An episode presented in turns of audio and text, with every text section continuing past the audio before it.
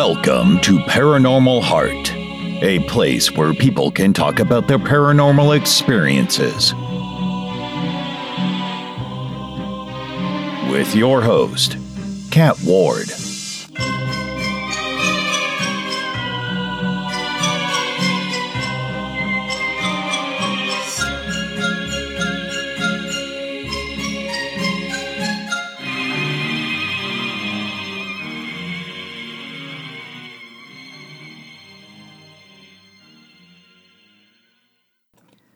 Welcome, my friends, to Paranormal Heart Podcast, a safe place to talk about your paranormal encounters. I'm your host, Kat Ward. If you'd like to be a guest, or if you'd like me to narrate your creepy or paranormal encounters, I am looking for you. Yes, you. You can email me at paranormalheart13 at gmail.com. And folks, I have listeners all over the world. I'd love for you to send me an email and tell me what part of the world you're listening from and what part of the paranormal you like the most. Is it ghosts, UFOs, cryptids, or something else? And don't forget, new episodes are released on the second and last Sunday of each month. You can find me on YouTube, Podbean, KPNL Digital Network, and any place you find fine podcasts. Whatever platform you listen on, please like, share, subscribe, and comment. It helps people find the show and listen to encounters they may have shared with my guests. Folks, my guest for episode 114 has been on the show a few times. He is host of Paranormal Insight podcast, an investigator with Seekers of California for Aethereal Research and Investigation, or S.C.A.R.I for short. My dear friend and paranormal brother, Tim Sudano. Tim and I start out by discussing sound waves, infrasounds, and EMF in the paranormal. And folks, I have to apologize. We had a little too much fun with this one, and we kept going off on a tangent, but we kept bringing it back to topic. Tim also talks about some pretty interesting things he's witnessed while doing an internship at NASA. I hope you enjoy the episode as much as we had a blast recording it. Now, on with the show. Hello, Tim. Welcome back to Paranormal Heart. Thank you so much for having me back. It's great to be here. Thanks. My paranormal brother, part of the Fantastic Five. That's right. Good to see you again, my paranormal sister. Good to see you, my paranormal brother. We got to have shirts made up. Oh, yeah. Put the five over the chest. Like, yeah. oh, that's a good idea. yeah, Yeah. Next convention we go to, we'll do that. That would be awesome. Yeah. And that promotes all of our shows. yeah, it does. Yeah, it does. Oh, that's cool. I like that. That's a good idea. Good marketing strategy. there, yeah. Yeah. Oh, Better they're than part the, of the Fantastic Five. I like it. Yeah. Better than podcast posse. Well, that's a lot more to write on a shirt too. Yeah. And Eric, with his printing connections, you know, Oh, yeah. Hey. yeah, we get stuff done. Yeah, we're gonna have to I'm talk to the. well, Yeah, sorry, sorry, folks. We kind of go off like that sometimes. Bit of a tangent there. My, Yeah. mis- my apologies. So yeah, like we were discussing before we recorded, I thought it would be a good idea to talk about um, uh, sound waves, uh, Sure. infrasound, and EMF when it comes to the paranormal. Because I heard you on Eric's show, and I totally forgot that you worked for NASA in the Oh, yeah. past. And it's like this is going to be a brilliant topic because I find a lot of uh, podcasters touch on the subject, but they don't really go in depth into it. And um, a lot of times, as a paranormal investigator, you go into a location, and some of the experiences that the clients are having can be explained because of their uh, oh, what's that board again? Why can I never remember the circuit board? Oh, the panel, the fuse box. Thank you. Yeah. Yeah, so the fuse box can be uh, can bleed a lot of a lot of energy th- through there, and people think It that they're can. having yeah. Definitely. Uh, you were mentioning before we went on the air that um, you had a, uh, an experience where you went to a location and it was a converted house. Yep. you said you found the fuse box in the area they were having all this activity, Yep. and you showed them on the K2 or whatever meter you had, and uh, The EMF the detector. needle. Yeah, and it buried the needle. Yeah. Yeah, it was crazy. that there so it was uh, like you said, it was um, uh, it used to be a house, and now it was a, it turned they turned it into a spa.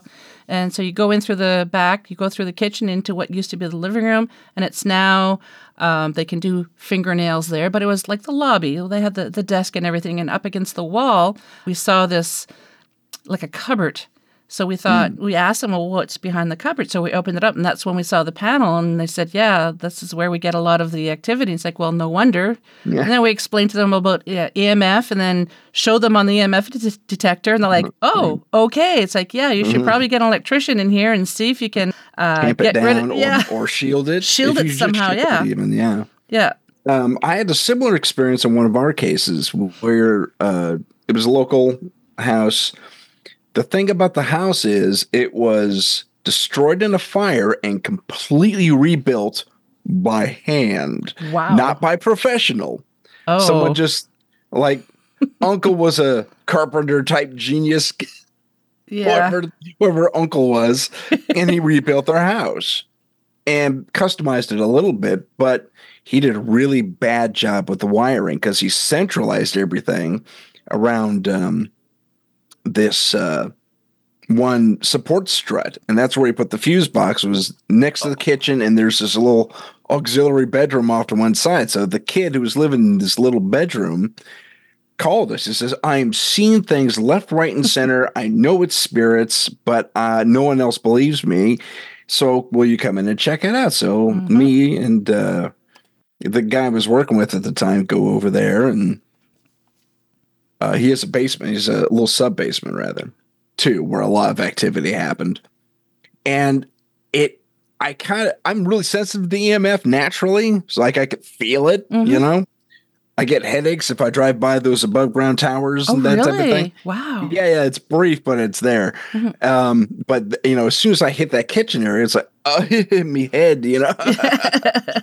and uh, the same thing when we went to the basement. But the thing about the basement that really struck me was there was a definitive bubble around these this cluster of wires that this uncle rigged up, and uh, the bubble reached below the ceiling, and I I ducked because I it, my instincts told me something was there.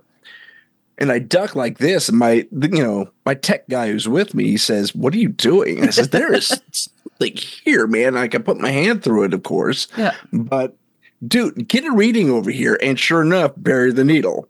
Wow. And yeah, very bad, like bad. Like I had a migraine down there the whole time I was down Oh, there. Second, wow. I, second I exit the basement, I feel good. Yeah.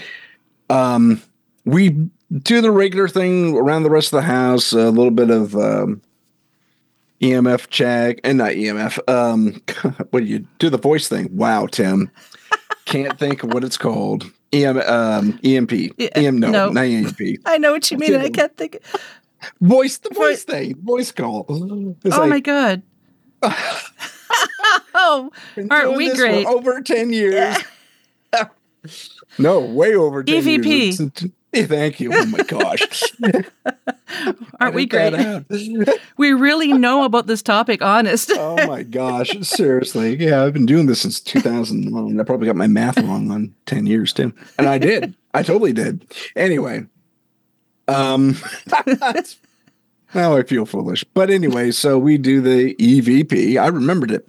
And um down there, uh get nothing back on the playback. Um we go back a day later after listening and watching everything. And the only conclusion I can come to is there's a massive electro EMF contamination. You could feel it Okay.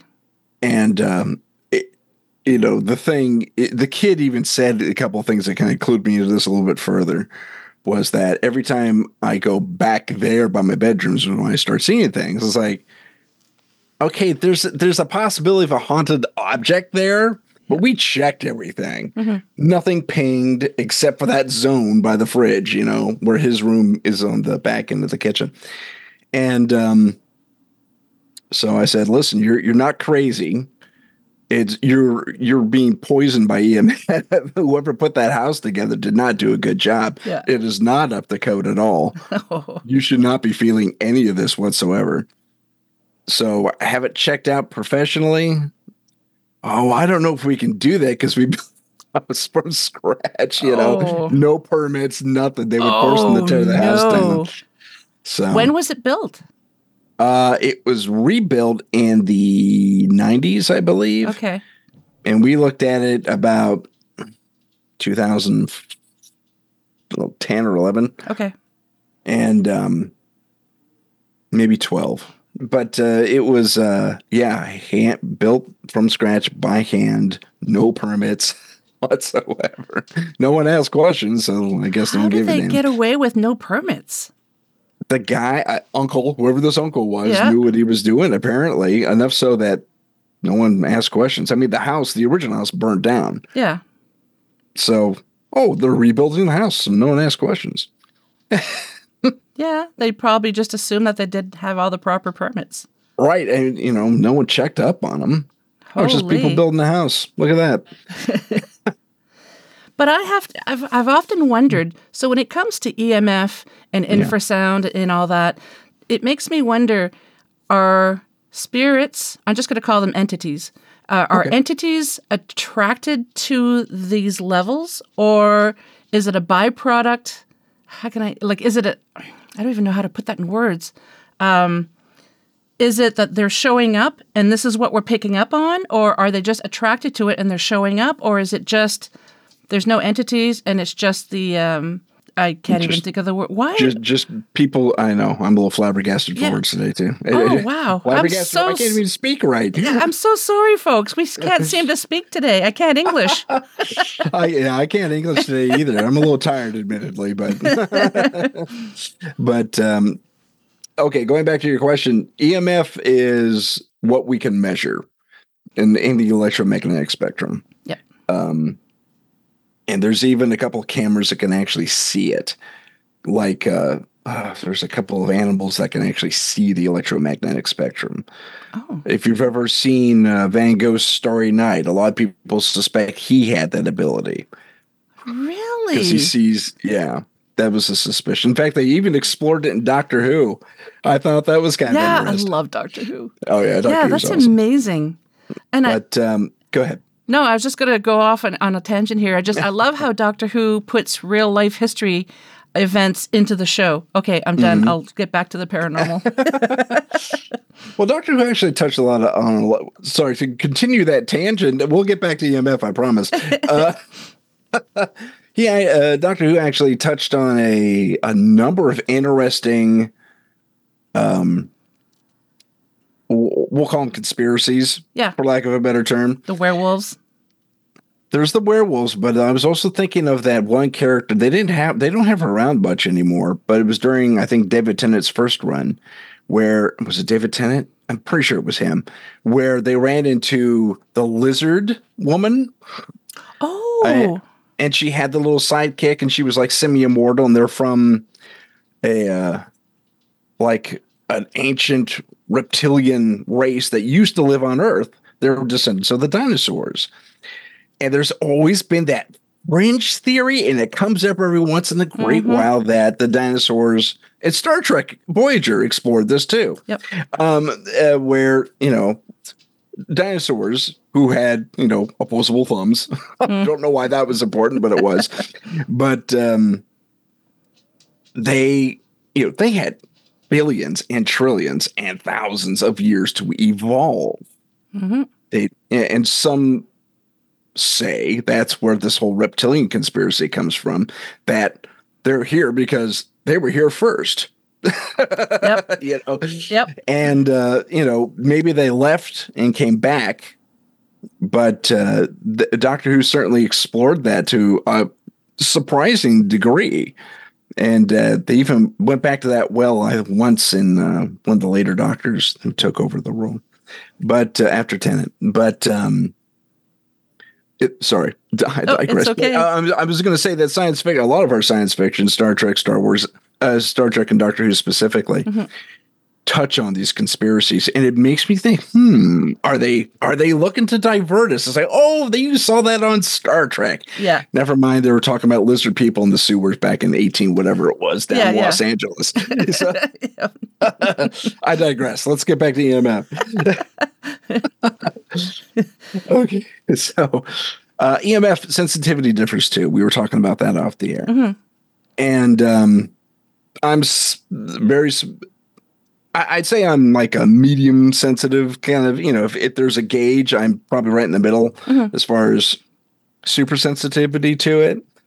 Uh, this kid, the one we, who was my client, our client, yeah, he's way sensitive, super sensitive. Made him see things. Nothing, the EMF has never made me see things. Just gives me a headache, and I can sometimes feel the bubble. Uh, Well, and plus, talk- go so ahead. and plus, you're you're just there for a short brief of time. He lives there, so he's probably Yeah. inundated with with all of this. So that's why he's probably like hypersensitive to it more so than I'm sure if you were to get an apartment there, you'd probably be the same way. I yeah, there's that's there's definitely something to be said for long term exposure. Yep. They, it is dangerous. It Did he have nightmares is. too? Yes. Yeah. Yeah, he did.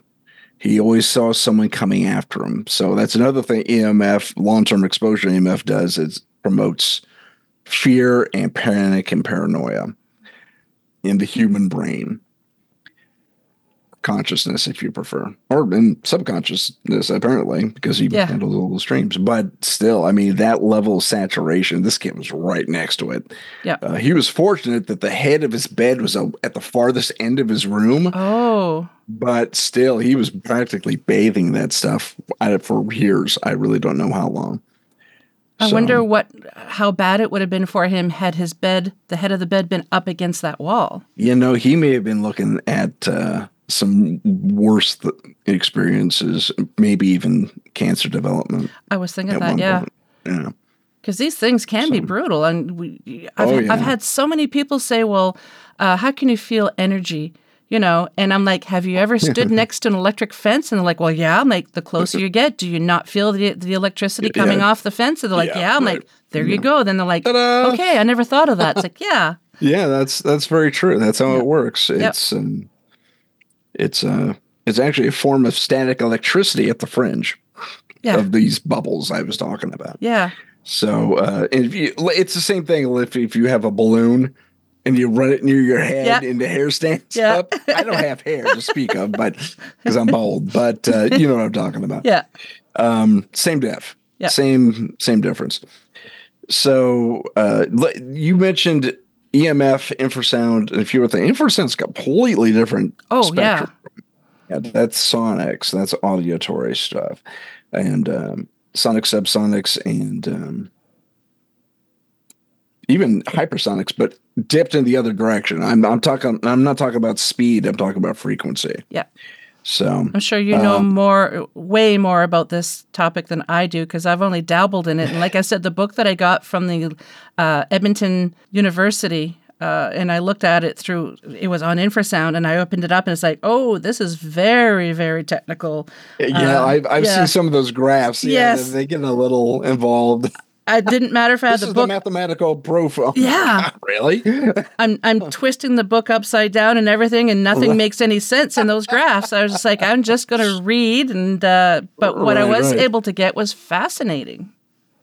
It really is. Um, we were talking about you mentioned Eric and his show, and his specific experience with infrasound was his like his fifth episode ever doing this podcast. He was speaking to uh, a woman who uh, called herself a witch, Mhm.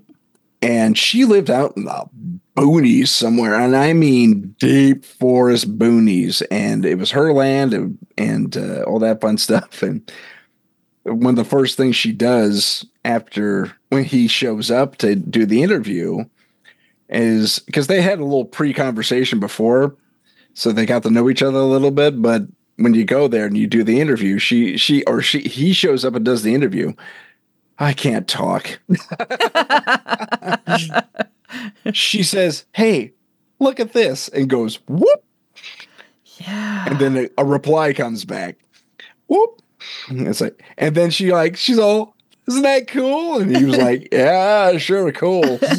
right on. Uh, bring the deer rifle with me.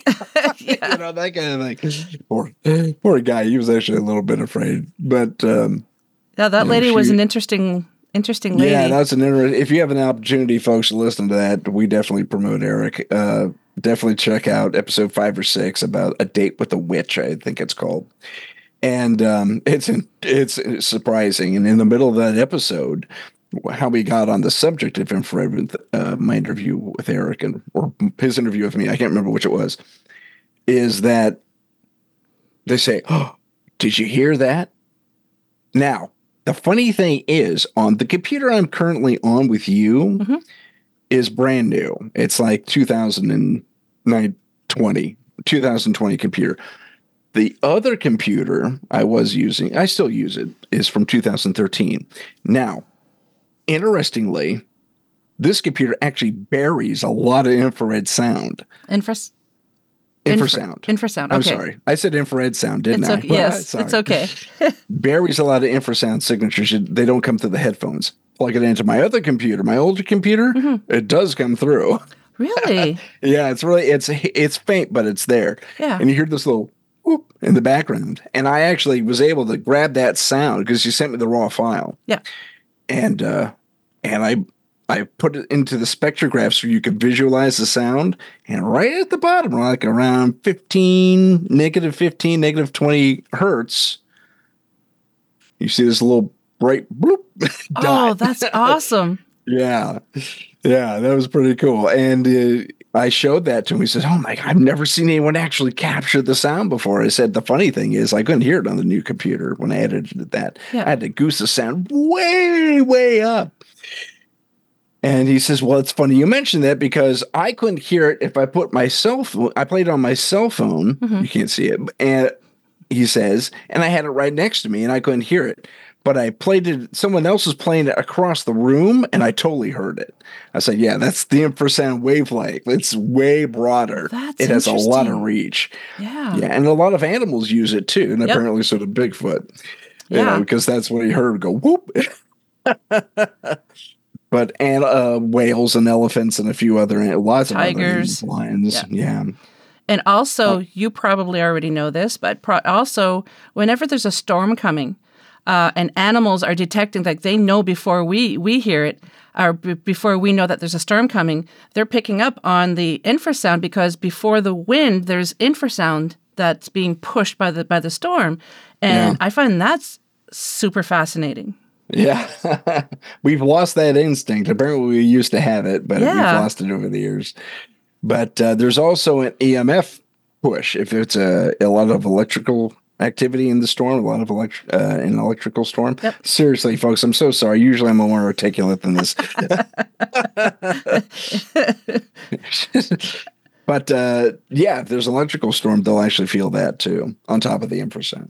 Going back to infrasound uh, or frequ- sound frequency in general, actually, I was part, well, I wasn't part of it. I was witness to an experiment in anti gravity. Wasn't truly anti gravity. It was, uh, but basically, they took a 21 inch subwoofer Mhm. and they ran a really low sound through it. And it was inside a, a test box, so it was isolated from the, um, you know, scientists and you know, other experimenters. And uh, they stuck a cinder block on top of it, where the ba- where the magnet is on top of the thing. Yep. So basically, you have a cinder block with a big speaker sitting on top of a speaker. Speaker mouth is facing down. Okay. And they gave me headphones, uh, sound blockers, and they said, "Okay, don't stand too close." to the box." Okay, got it. Don't, don't, and then everyone steps back, and there's this yellow line around the box. We all stand behind the yellow line, and flick, whoa, whoa, whoa, whoa, whoa, and this thing starts lifting off. Like Wow. it's it lifted the cinder block like it was nothing. No was amazing. way. That's amazing. Yeah, it was, it was pretty cool. It says, I think this is one of the ways we're going to launch vehicles in the, pretty soon. I said, I was going to make you poop. The fear was the reason we were wearing this is because it actually was a low enough sound. You've heard the brown sound that Yes. makes you poop yourself. yeah. Well, apparently it was within that. range. Oh no.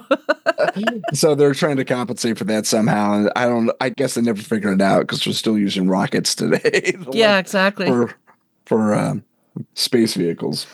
But um, it was really cool to see. It's wow, that's amazing. It was directional too, so it just went straight up. Was It it the it speaker was- too, or just a cinder block? Uh, c- cinder No, the block. speaker, Oh, the cinder block was on top of the speaker, and the Yeah, yeah. speaker basically acted as a thruster, so the whole gotcha. unit went up. Yeah. Wow. You, every, everybody there, especially first time you've seen it, you're probably like, "Holy cow!" Like Like, this is yeah, they, amazing. they acted like it was Tuesday. You know, Yeah. we do this every day. oh, jeez. But yeah, there's a lot of cool things at NASA that I was witness to. Probably shouldn't have known about, but I was witness to. and, it's, and that was way over 25 years ago. So Yeah. hopefully it's okay for me to talk about it. uh, but I guess we'll find out. why, yeah, if, if Tim suddenly has a car accident, yeah. don't do that to me. Or knock, knock, knock at the door, and Did you see that? That reminds me of the, that video that went out with the supposed Men in Black going and someone caught him on the doorbell cam. no, I and there was this that. weird orb floating like in the background over the street. And they're speaking some weird language. This is supposed to be somewhere in the US, I believe. And um, they're speaking a weird language, and someone said it was Esperanto. Esperanto. I'm not familiar with that. Esperanto was an attempt to beca- to uh, create a, a global language that everybody could speak, kind of Oh. like French. Yeah. you know, French just became kind of became the arbitrary secondary language of the world to one degree or another. yeah. But uh, this is supposed to take over for that, and it was a combination of various languages, including French, English, German, and I think even some Chinese and Japanese. Oh wow. And yeah, it was a, it was a mishmash of various languages that were kind of commonly spoken around the world to one degree or another. That would be So- very interesting to hear.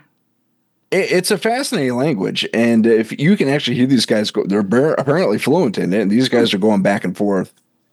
And uh, I actually picked up some of the Spanish and some of the French, and they're it- it's a mixture. Yeah. I've only heard one other group of people speak multiple languages at the same time, and that was a my uh, former scary partner in the paranormal thing, uh, uh, uh, Henry. He was Belgian, and he Oh. spoke French, Dutch, and German. And Dutch and German are kind of similar, but there's there's you know variations on the two. But to hear him speak with his mother, Mhm. they mixed it all the time. It was de- it was Dutch French. It was hilarious.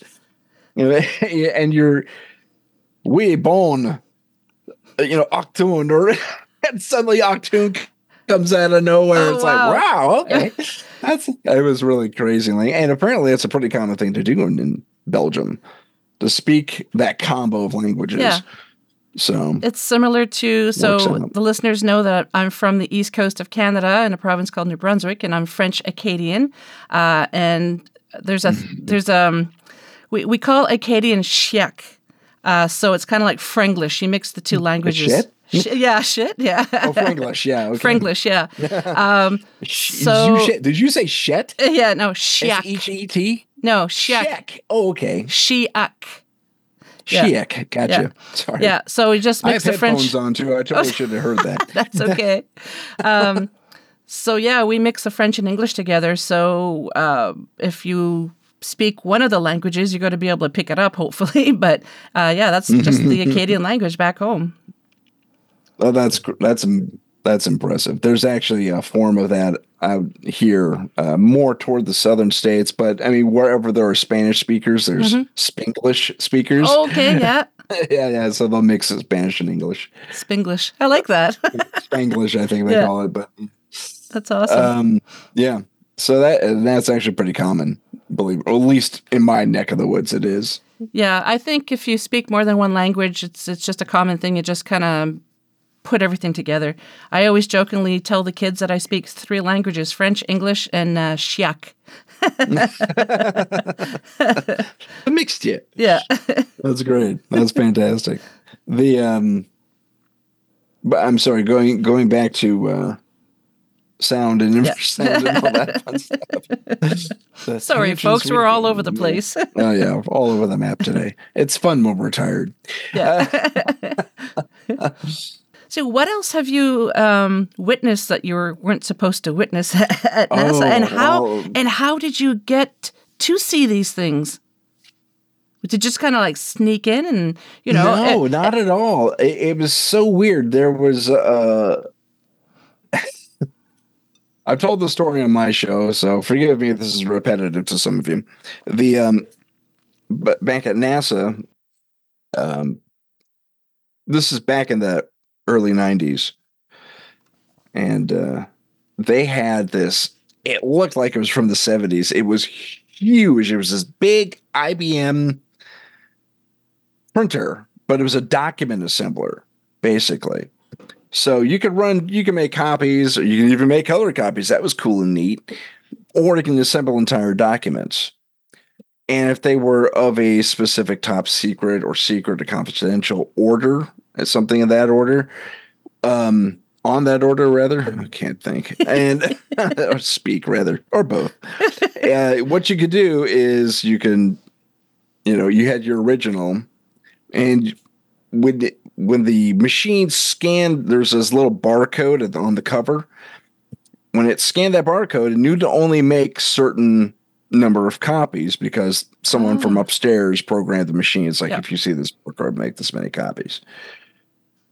Uh, the the downside about that is on no pun intended, but on paper that sounds great. the reality is this thing jammed every third page like clockwork, Oh, yeah. especially when it was making documents or you know collating documents. Yeah. And so shut it down, pull everything out, and so. I, you know I got these mangled pages of some really bizarre things. And like designs on special equipment and stuff like that. And it was I find I kept having to call my boss, and I mean the guy who ran the whole floor. Oh wow. He was the only one who had clearance to come down and reset the machine. and um, he pulls one of the I'm I'm there on an internship, right? So he pulls one of the secretaries from one of the other floors, I guess, who handles this type of documentation way more than I whatever. And um, she, he says, run him through because you get the stuff done all the time. Oh, no problem, boss. Boss walks out. She says, here's what you do you pull the cover off, you make the document, right? Mhm. But the document's got one of those rolly spines that, you know, you know, it's plastic and has Yeah. a bunch of like, it's, you know what I'm talking about? Yep, I know. Yep. I think it's called a comb spine, but don't quote me on that. But um, when you're done, you make pic- you make copies of the uh, cover last, and then insert that into the thing, and then you pass out your copies. It's like brilliant. But with all these jams and all these copies going through, I have to proof everything, Oh. and I get I get all kinds of insight of all kinds of crazy things. I know we had a tractor de- a tractor beam cool. which was pretty cool. Apparently, it was super noisy because I actually heard it when they were testing it before all this, all these military and uh, congressional brass showed up in one of our amphitheaters and said, "Look at this!" But apparently, it caught a fifty cent piece in midair, American fifty cent piece Mhm. midair. And uh, the the you you know the guy demonstrating just flicked in the air and just bam caught it just spun though just spun there he was able to guide this thing all over the room with this emitter, this thing on a turret. And I saw the equipment on accident because I, I went in to retrieve someone left a briefcase behind or something. I said, Oh. go get Mr. So and so's briefcase. You got it. Don't look inside. Okay, got it. Like I'm gonna. But such a boring documentation I wouldn't understand anyway. but it was cool to see the little turret thing. It was it looked like um now I'm gonna show my geek side here. Big time geek side. Okay. Uh Transformers. Okay. uh, uh, G1 Transformers, there was a bad guy um, who was based on the planet, I think it's called Cybertron. Wow, such a geek. and um, he turned into this big, heavy cannon, but his face was weird because it was just like it was like an octagonal face and this little dot in the middle of it, this Mhm. protrusion like almost like his face was a radar dish, really weird looking radar dish. And uh, that's what this thing looked like. It looked like the head of this transformer. Jeez. and it's like, huh, okay. So I guess it probably had something similar, a radar dish kind of a thing. Yeah. But apparently he, it emitted some sort of magnetic cone. I was able to manipulate this 50 cent piece all over the place. I don't know what good lifting a 50 cent piece is going to help. But I guess they probably modified it. This is just a test. Yeah. This is just a prototype. Give That's us billions more to make it happen. So I saw I I, I didn't uh, see it happen, but I heard it happen, and then Yeah. I saw the device afterward. Um, I saw an early design for, and this is before it was ever announced. Like 15 years before it was announced or something like that. Oh, maybe even 20 years. But oh, actually, I think it was 25 now I think of it because it's right at the end of my contract. Okay. And uh, it was uh, for a lightspeed vehicle. Huh. Yeah. Going Wow. faster than a light. You've probably seen the design. They even called it the Enterprise online and uh, the, it's this basically it kind of looks like the head of a squid, but it's metal. It's like a jet cockpit, and it's got these two rings around it, and that's how they control the the flow of the travel through light speed. One ring pulls you, when the other wing pushes you, Wow. and so that's how you start and stop. It's interesting. It's a fascinating device. I don't know if they've ever implemented it, but uh, they uh, they were supposed to be testing that about two years ago, actually. But then who knows? Because the pandemic hit, and yeah. but uh, who, who's to say they aren't still pushing that? Um, what else was that? What was the other thing? Oh, time, time machines. Not time machines per se, but it was. Um, have you heard of the Vatican? The the conspiracy theory about the Vatican who, uh, has a device called the Chrono Visor or something like that. No, I haven't. Apparently, they have this elaborate TV set, for the lack of a better term, that's wired to the gills to one degree or another, and it can actually see various moments in time. And uh, Oh yeah. I just looked it up. I have heard of that device, but I didn't know the Vatican was supposed to have had that. Yeah, Huh. they, there's even a, a picture of Jesus somewhere on there. This uh, priest went with an Instamatic, even though he wasn't supposed to. Yeah. Yeah, and so he put that out there. But uh, apparently, NASA was working on something similar that was going to be a little more uh, like the first step was going to be the chronovisor thing, and then the second step was going to be something along the lines of a portal Oh. that would allow, you know, either uh, audio, video, or personal interaction between our time and another time. I wonder if uh, CERN has something to do with that. I, A lot of people have suspected that. Yeah. yeah. Um, I actually had a cousin who worked at CERN, and I proposed this to him. I said, "Hey, what do you think of this theory?" He said, "That's complete garbage." But would he be honest though? Would would I would be? expect him. I would expect him to be honest, yes. But at the same time, he's. I, I would say that he also has a a very scientific mind. Not that he doesn't ha- that he lacks an imagination at all, but he also knew the inner workings of what was going on there. okay. And he says there's no portals opening, at least not to my knowledge. That was the way you put it. Okay. Not to my knowledge. Not to my knowledge. Yeah, he says that's complete garbage. There are no portals opening up anywhere. Although we've seen a lot of weird things since that thing got turned on. So who yes. knows? And I remember when uh, I first heard about CERN, and the it was on um, I think it was on a news broadcast or something, and they were actually interviewing somebody, and they actually said that they wanted to open up portals, and I'm looking at the TV, dumbfounded, going, "Excuse me, did they? Did, did he just say what I think he said?" And I thought, "Oh yeah, nothing could go wrong with that." And then. Oh, yeah, the other the other thing I heard was um, micro black holes. yeah, yeah, that's that's that was that too, yeah. yeah. But no, I times. thought, holy cow, like uh, they actually admitted that, and now I'm trying to find uh, anything on online that that was said, and I can't find anything. Yeah. So too surprised. But I- you may have to go down if you have uh, access to your local TV station. They can actually do a, an archive search for you. oh, really? At least they can here in the U.S. I don't know if Canada's different. Yeah, maybe. no, but know. but I thought that was fascinating and terrifying all at the same time.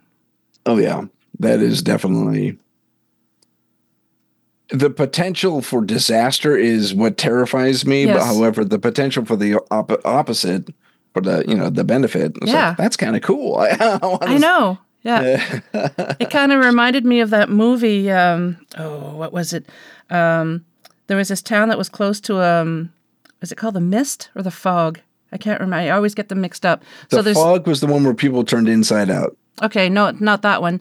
It must As be the Mist. mist. Yeah. Okay, that's so, when the interdimensional creatures yes, come across. Yes. Yeah, it just reminded me of that, and I remember, I remember after watching that movie, uh, we were um, the the house that we lived in at the time on the military base. I, yeah, I live on a military base and military housing at the time, and uh, I, we're up on the top floor. And I get up in the morning and I look outside, and all I see is thick fog.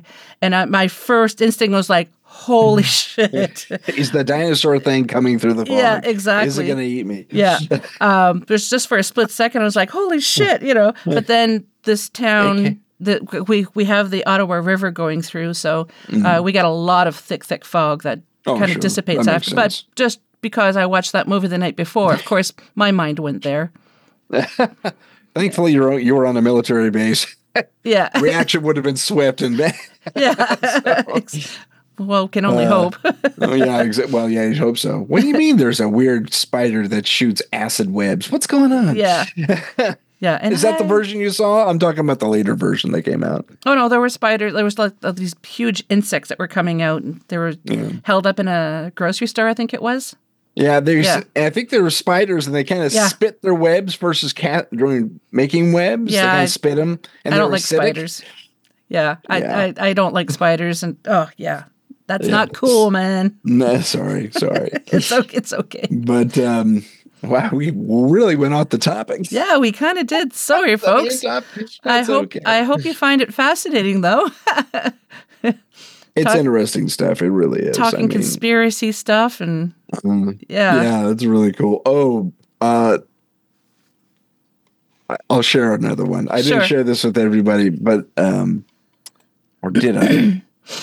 I may have shared it off the air when you and I and uh, JJ did uh, something that's coming Oh. up on my show in February, folks. Cool. Um, season two starts in February for me.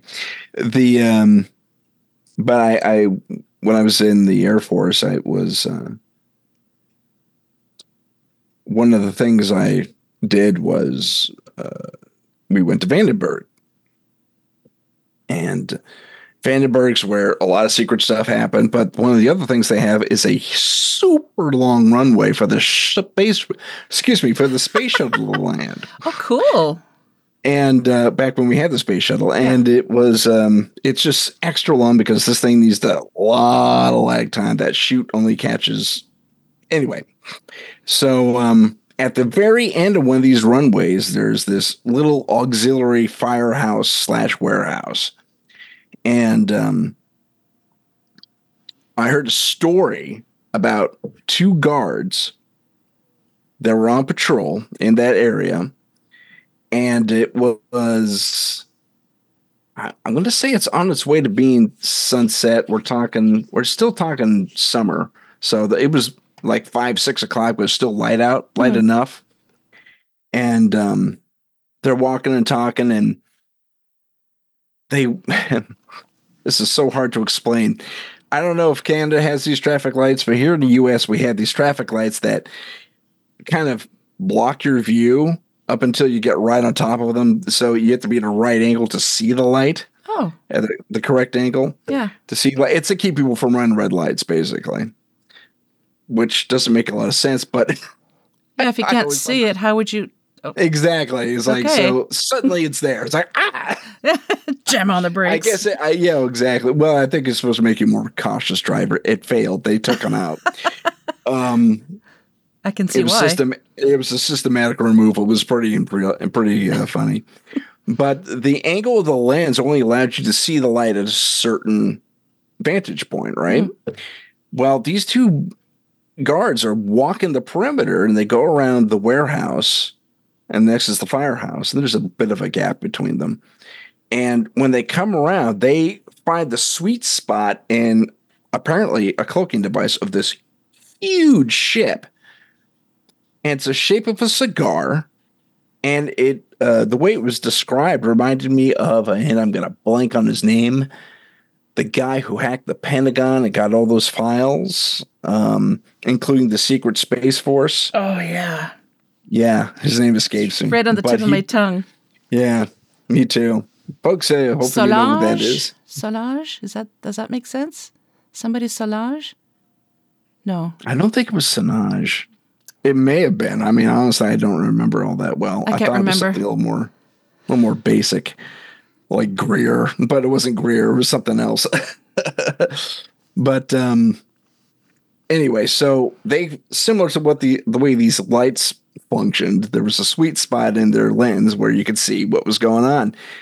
And they walk up and they see this huge cigar shape just hovering over the firehouse, just sitting there. And it, they said it was like a football field long Wow. give or take. And um, it was similar in description to what this the the, the the hacker who broke the story on the Secret Space Force or Space Force is that what he called it? Secret it's Space Force. Well, I know there's Space Force now in the U.S. Yeah, yeah, but, yeah. But they oh Secret Space Program. Excuse me, that's what it is. Ah, okay. Secret Space Program, and apparently this is one of the ships. Uh, and this is very similar in description to what he described in his findings. So the These ship wouldn't be extraterrestrial. It would be like from like, something that humans A created. combi- Or it was a hybrid, apparently. oh wow. Yeah. So it was built here on Earth based on stuff because they said it, it looked. It didn't look like your typical Earth vehicle, but Mm-hmm. it looked like something that an Earth person would build. Like they could make out rivets and Okay. stuff like that. Yeah. So Because although we might have the specs to build it from if it's uh, extraterrestrial, we still have to use Earth. metals, and Metal, stuff yeah, like yeah. Uh, yeah. Apparently, uh, if uh, uh, Lazar, Bob Lazar, when he describes Ah, yeah. the saucers in in S four, uh, he says they the shells, uh, the outer shells were one solid piece. There were no rivets whatsoever. So, Hmm. yeah, uh, which is impressive. That means they were like printed or molded or something Yeah. and they're made of a very unique metal that's you know with a lot of elements that just aren't here on earth with at all Not yet. not yet or they are and we just haven't told it Yeah. who knows Maybe. yep that that that sound there goes that there goes that sound topic Oh, that's funny. oh man So tell us about the the sound waves, though, that uh, you were talking uh, about with Eric. Oh, uh, like I said, uh, it was I isolated that one section at uh, like 15, 20 hertz, maybe in the negative on on my spectrograph, and it was I blew it up, and it's this little little dot, but it's there. He did not hear. He wasn't hearing things. It's you know the fact that it shows up at certain wavelengths and distances with whatever device he's using to listen to it. Um, it's um, that also speaks to infrasound. And we were discussing earlier how animals make that to Yep. pro- produce fright and fear Yep. in their prey or in their uh, competition, or if they're indeed being hunted by something, they'll put that out there, and it triggers a fear response. Or even It's good just, times. or just com- just communication in general is just amazing. Yeah, yeah, that's true. Yeah. Um, they've been looking at infrasound as a, a means of mind control. Or at least they were. I don't know if they're still doing it, but um, um, there was a. It wasn't. I don't think it was CIA. I think it was something weird like NSA, DIA, something like that in the American alphabet of, of Yeah. agencies that was looking into that, and I think it was a joint effort with like seven countries or something like that. They were looking at mind control or or uh, limited control. Like if we project this sound, this is the reaction we'll get universally across the grid from people. Hmm. Um, stop. Go like really simple command command Yeah. like this makes you go, this makes you run, this makes you um want to dance or that's that's, or whatever. But um but that was one of the one of the um things they were looking at was can we affect not only malevolent sounds and frequencies and get that a malevolent response can we also produce beneficial sounds and frequencies and get an equally beneficial response uh, that would like you want to feel good here's your sound that kind of Yeah. Yeah. that's frightening to me to be able to control people en masse with one sound or another that is frightening to me And you might like- not even actually hear the sound, but you're feeling. if it's at infrasound yeah, Yeah. if it's at infrasound you wouldn't No. No, because not I think that's 20 hertz and below. I think it is for Yeah. infrasound. Yeah. Mhm. Yeah. So when you had mentioned when Eric couldn't hear that, but when he was uh, further away, he could. Uh, would that be because sound waves are like if you're looking at an oscill- my my dad always calls it the silly scope. the oscilloscope Yeah, yeah, Uh, because the waves are you know flowing Yeah, like that. so. Uh, the people can't see uh, what I'm doing, but is that would that be because of how the the sound waves? Yeah, go? it's how far apart they are. Yeah. So uh, at close range, like my hand to my like a foot from me, I Mm-hmm. may not be able to hear it. But if it's across the room, I'll be able to hear it Okay. because the sound waves are traveling at such a slow, long wave. It's a really long, long wave compared to say a telephone ring, which is a very short wave Hmm. and shrill, and we can hear it close or, f- or, or far away. Yeah. And that's the design of that ring anyway. So the telephone ring. But um, yeah, it's super long way, And that's that attributes to, you know, the predators and not just predators, but um, the animals kingdom using these things because they can be felt from a long distance. Yep. So get out of my way, I'm coming through, or you know, Yeah. that type of thing from Yeah. the animal perspective. Makes me wonder during investigation, paranormal investigations, uh, like um, at least it's like that with my team. Uh, we all have certain abilities. Uh, one person in particular is just amazing, but uh, one team member will say, "Did you hear that?" And then somebody will say, "No, not at all." I wonder if it's because of the sound waves, or uh, not Could be. not because I used to always chalk it up to well maybe that person's not as sensitive uh, as the other person is, but maybe it, it all has something to do with the sound waves.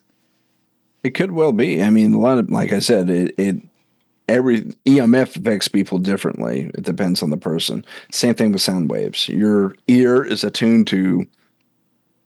Sometimes people can hear hypersonic frequencies at the low end of hypersonics.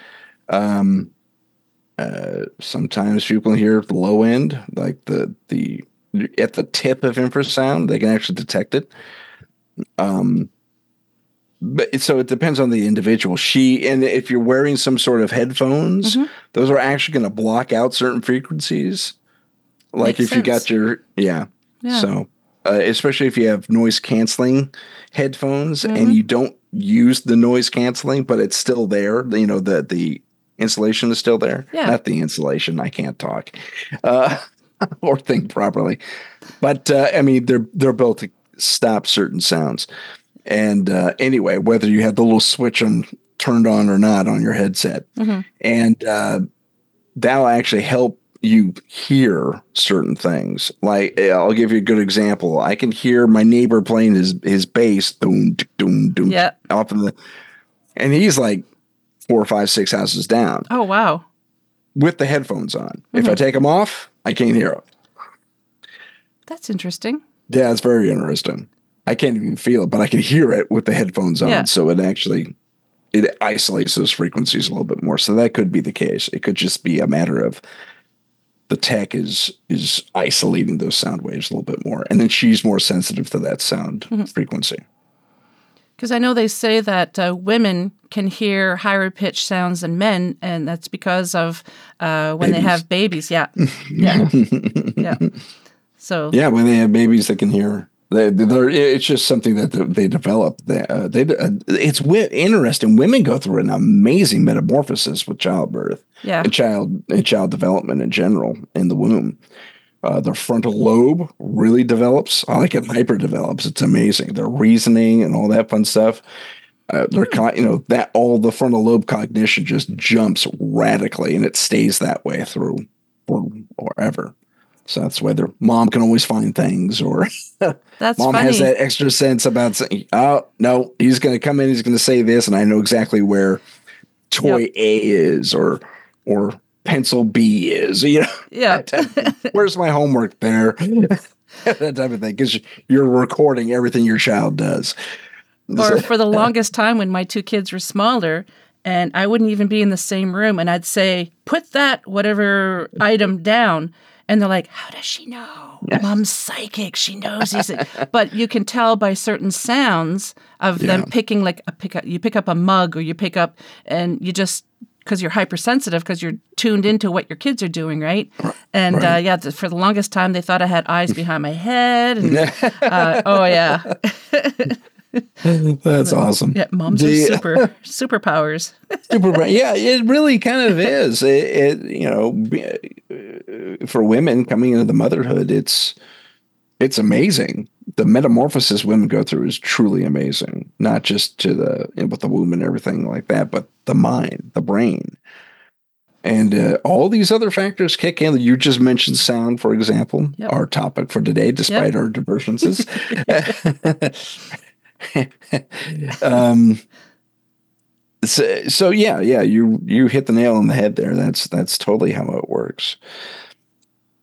And uh, I did lose track of what you were talking about. It's okay. I have two again. Oh my god, because my mind is just going to thinking of everything that we talked about, and it's just like, okay, what was I going to say now? There was something else. yeah. Oh, jeepers. I do apologize, Oh, folks. I, I I think I remember something. You mentioned if there's a, a paranormal interlace Oh, with yes. sound. Okay. Yes, like if if um, just to reiterate, in case the listeners kind of lost track, because we did. yeah, uh, wondering if uh, yeah, if certain sounds actually attracts entities like you know spirits, or um, is it just uh, the fact that it's just certain sounds? Um, I'm aware of even more ancient devices. Uh, there's there's a I'll, I'll free plug free plug uh, Ghostbusters Afterlife. I don't know if you've seen the movie or not. There's this one moment where they discover Egon had an Aztec death whistle Oh yeah, and it's supposed to attract ghosts or make them run away or whatever. And uh, it was a very shrill, specific sound, and uh, that was that's actually a thing. In fact, multiple cultures have something similar. It's either a flute or uh, it just hits one weird kind of combination of notes, and um, it's supposed to send the spirits running, um, fleeing from it'll. It's a kind of like an auditory exorcism, for lack of a better term. Yeah. And uh, there was a, a let's see, oh Edison actually came up with a device for not dis- displacing ghosts, but to talk with them, but it didn't have any moving parts, oh which is interesting. Uh, but apparently, you were supposed to be able to interact with the ghost if you had this device with you. it just goes And to it- show how long humans have been trying to interact with spirits. Yeah, that's true. Yeah. that's very true. Yeah, forever, really. Yeah. Since someone saw a ghost, I was like, we got to talk to that Yeah, thing. the fascination's just been there, and we are um, a very um, we're we're inquisitive creatures. Oh yeah, absolutely. I that's a perfect analysis. We are very inquisitive, very curious people. Yeah. But uh, going back to your question, does it have an interaction? Is there anything that interlaces the paranormal with sound? Mhm. Um, I'm aware of an experiment where infrasound was purposely emitted into a supposed haunted location, and I think this is this is even on a. This may have been a television series. Um, group of ghost hunters. I think they're all brothers, and uh, they're from the south. And there's like five or six of them. Not Ghost they all- Brothers. Not Ghost Brothers. No, no, no. It was. Uh, they always hit uh, abandoned asylums or nursing homes or something like that. Mhm. That was that was their shtick. That's where they went because all these they had apparently a lot of deaths in these places, and uh, that type of thing. So they purposely emit infrasound, and they're taking EVPs as this is going on, and um, they they get a response back at one point where it's shut that off, turn it off. Oh, wow. So apparently, at least some spirits don't really like infrasound. Yeah. so it could be a repulsor for them. And uh, I don't know if it was that same episode or a different episode that they discovered that at least some entities don't like ultraviolet light. Really? Yeah. Huh. It was it was really fast. Get that light out of my face was one of the responses. Get the turn it off. Turn Yeah. it off. Oh, you don't like that? You don't like that? Like they were antagonizing. Oh, don't that antagonize them. Yeah, Yeah. yeah, yeah. You That don't want to dangerous quick. antagonize anything you can't really see. or fight back against. me. Physically, yeah. It's like, yeah, because some of these guys, some of these things will come after you, man. They'll physically come after you. Like we've both seen that happen. Yeah. Uh, so they will fight cool. you. they will come after you. Yeah, Yeah. they'll upset you. There was a good example. There was a a sound man, I think, on one of the very, very first episodes of Ghost Hunters back back in the early 2000s. Mhm. I don't know if you recall that episode where sound man was he was just doing his job, and um, they were antagonizing the two. Grant and No. the other guy yeah. were antagonizing, and suddenly the soundman goes "Bap," goes down, and you Oh. can see his he's he's doing this, he's booming right Yeah. with the he's got the mic on his stick, and the bag flies up. He's got the sound bag, and it literally just goes "Huh," right into his face Wow. and knocks him out. And it's like, yeah, that's not cool. When something No. can do that, has that level of kinetic force behind it, yeah, I'd be careful.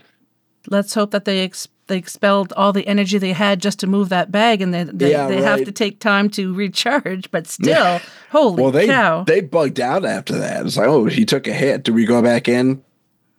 Okay, we'll go back in. It was like a couple hours later, but nothing else happened after that. So you might be right. It expended all of its energy Yeah, on that maybe. particular action.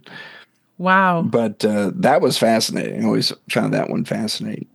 The um, but sound, yeah, apparently infrasound, if you can generate it, is less than appealing to the spirit realm or those in the spirit realm. Realm. That really, yeah, I never even thought of that. I uh, always thought maybe they were attracted to it or or whatever. But yeah, Well, now on the opposite end, uh, when we talk about EMF, there Mhm. seems to be an attraction there because if you, again, other ghost shows, not and us, you know, uh, in our practice, we used EMF emitters to a degree. Not all the time. I didn't have them all the time, but I did use them once in a while, Hmm. and uh, we seem to get more attention drawn to us. I was like, it was a beacon of some sort. And they seem to like it for whatever reason. Like it's a form of energy they could use to interact with. yeah, I was going to say because they we we speculate that they're uh, energy beings and they're attracted to energy because they they'll um, uh, drain batteries and, and whatnot. So this is another form of energy. Maybe they're just really attracted to it. Could be. And it makes sense. Yeah. If, if you're attracted to, uh, you know, alternating current, that's what batteries are. They're alternating current. And same thing with these EMF emitters. I think that is in the same realm, frequency realm of alternating current versus like once in a while you get a house that gets the lights dimmed and stuff like Yeah, that, you yeah. know, and the electrical gets affected. But that's direct current. That that means you have something really, really, really malevolent in your house, typically. Not all the time, or you just have bad wiring. Yeah. But um that actually happened more often than not. But uh, it was it was interesting because I, I remember one case in not too far from me, like in the next town over. There was uh, this one house that actually had these pockets of flickering follow them. It was right out of a horror film, and it followed them up the stairs and down the hall into into their room and uh, it was it would just follow them. And I was like, yeah, that's unless you're attracting a really active mouse or rat or something. yeah. I'm going to say you got something there. So as they're uh, walking, lights are being turned on and off. Is that is that how it's well, going? it, It's like would- it would be they were on Okay. like, and then but the flickering would follow them. Okay, gotcha. So it was right after horror flick, and um, yeah, that was that was a really special one. Of course, naturally, didn't happen when I was there. Of course, yeah. Well, we asked the clients to leave, and I think that was my mistake. I should have asked them to stay and just Oh. be there, and just left the camera roll in the corner. I think it would have caught everything I wanted to then. But I had the clients leave and go out to dinner and a movie, and so they'd be out late, so we can have the run of the place. Yeah, we used to do that too. when- Yeah, we used to do that too uh, in the beginning. Just ask them to not be there, and then slowly we started getting them to stay. And um, maybe that's the reason why they decided to keep the client there is because maybe we just get more when the client is there. That was that was my finding as well. Uh, we we stopped asking the clients to leave because and they you know they've been watching Ghost Hunters. They say, "Do we need to leave?" It's like, "Nope, I want you right here. It Yeah. likes you, not me." So Yeah, you stay right here.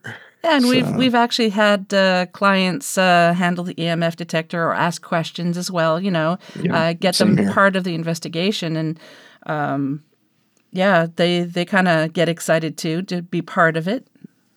They also freak out very easily. Oh yeah, yeah. Oh, we yeah. we we had this one investigation. So one of the team members, um, it was a coworker of hers. So we went to their went to her house, and one of the team members likes to walk around and just take. She'll take hundreds of pictures, and she just likes to go off on herself and just take pictures. Is Well- she doing the baseline sweep or No, we already did that. She just kind of likes to walk around. Oh, she just does it. Oh, Yeah, I, I yeah, know. I, yeah. I use that method. Go Yeah. ahead. So uh, next thing you know, the the client's standing next to me, and then next thing you know, she's standing next to the client. The client didn't know, and she just went boo. Oh, that's That mean. set her off, and she's like. I'm sorry, I need to go outside for a cigarette. So she had to go down to compose herself because it scared the crap out of her. And she's like, I am so sorry. Like she knew her too, but she's like, I didn't think you'd have that kind of a reaction because Well. investigators sometimes we forget. Um, I've heard someone, I've heard some investigative teams call clients the norms, the, normals, The you know, yeah. the normies, yeah, uh, because we go in there and we a lot of times we don't find something scary, but somebody else, you know, somebody who's not in the field would find it absolutely terrifying, and we're like, meh, you know. So she Yeah. didn't even think twice. She just thought, you know, it would be kind of funny, just boo. It wasn't even a loud one either. It's just yeah, out just of nowhere. her face, and Yeah. she wasn't looking for it. Yeah, she Yeah. wasn't. We all had a good Um, laugh afterwards, but really sorry. Here's a whiskey. other spirits that I like, know. right, exactly.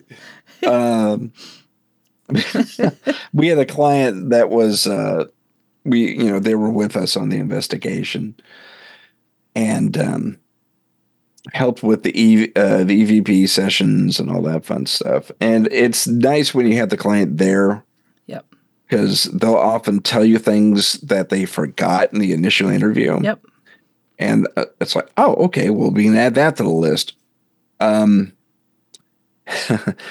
one of the things that was buried in the report, the initial report was, uh, oh, and there's something with the phone that happens every once in a while. That was it.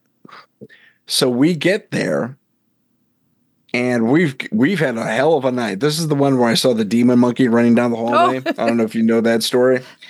Um, yeah, that didn't show up on camera, but it was it happened, and everyone heard it. Jeez. I, and and saw it.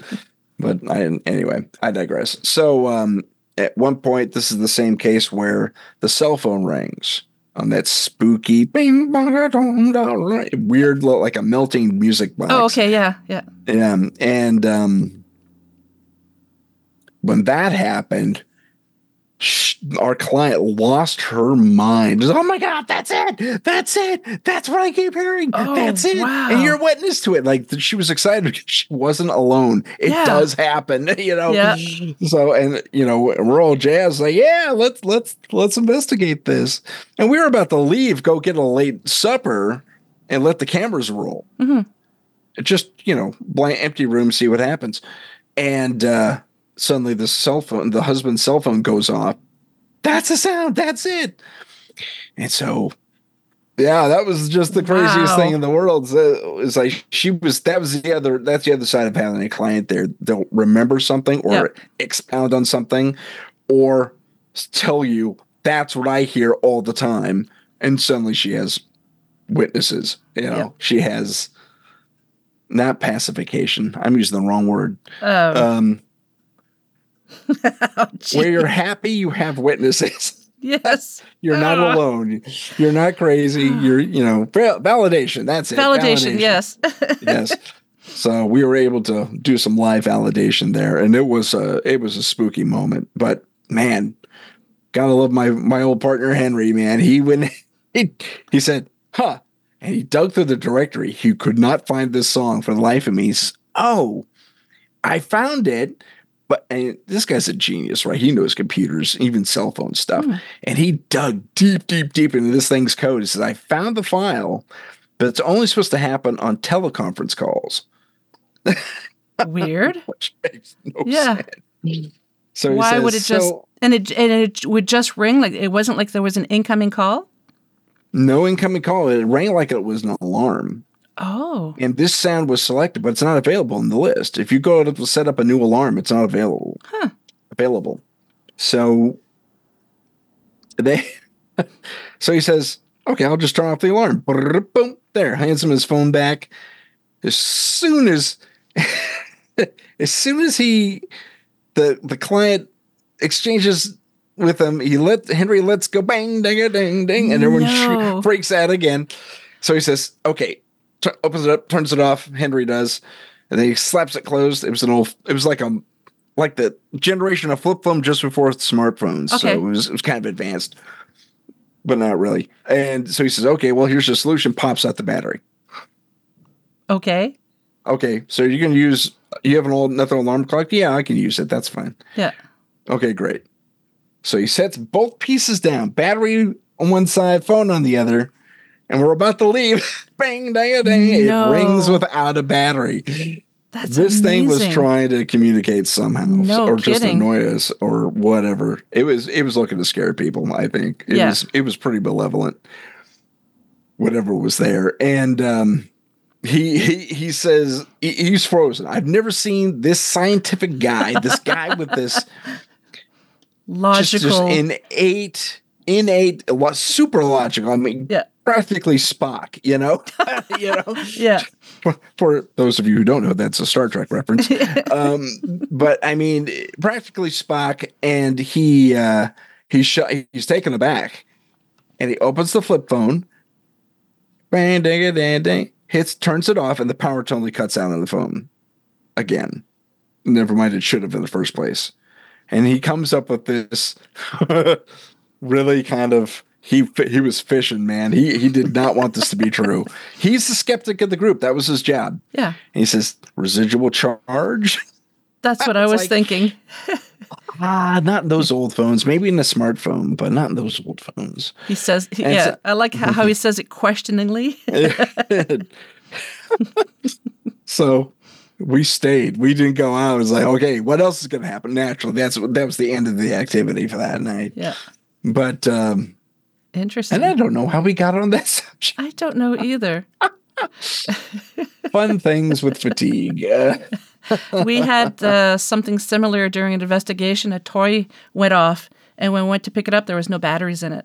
oh, that's cool. It's the first time and first time and only time I ever uh, encountered that, and we were giddy like kids in a candy shop. that's Usually- and- but the client was just like, "See," but we were like, "Yes, Yeah, yeah. yeah, I wasn't lying. I know that for sure. I believed you from the start, but it's nice to have validation. it's always it nice when it happens in front of the investigators. So, yeah." For all of you fresh investigators out there, take your clients, keep your clients with you in the home. They're probably going to actually drum up the activity. Exactly. 'cause- Yeah.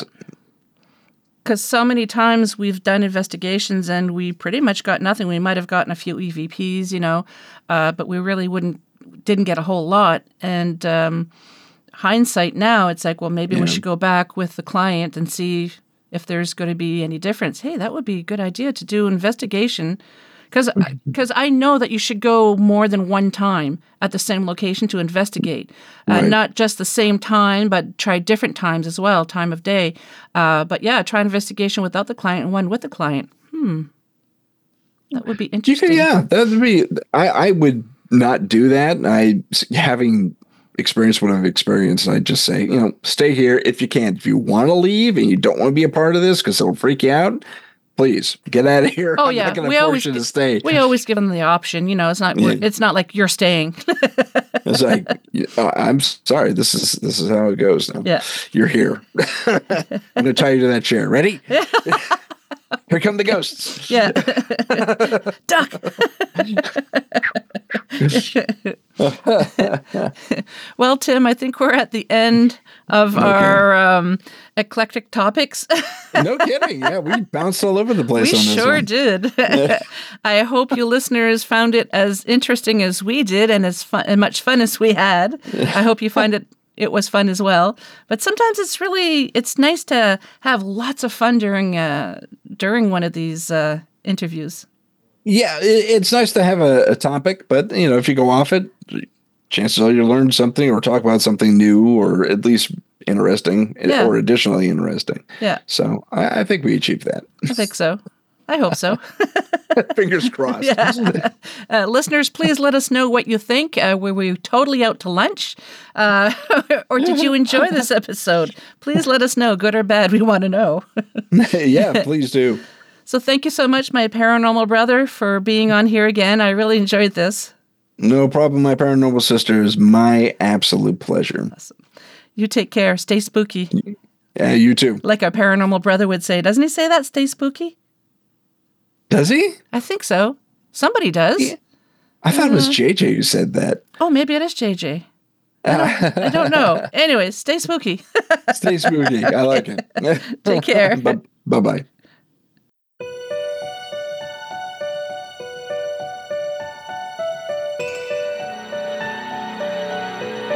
Well, we've made it to the end of another episode. Thanks so much for listening. Until next time, take care of each other. And if you'd like to be on the show or have questions and comments, just drop me an email, paranormalheart13 at gmail.com. I'd love to hear from you.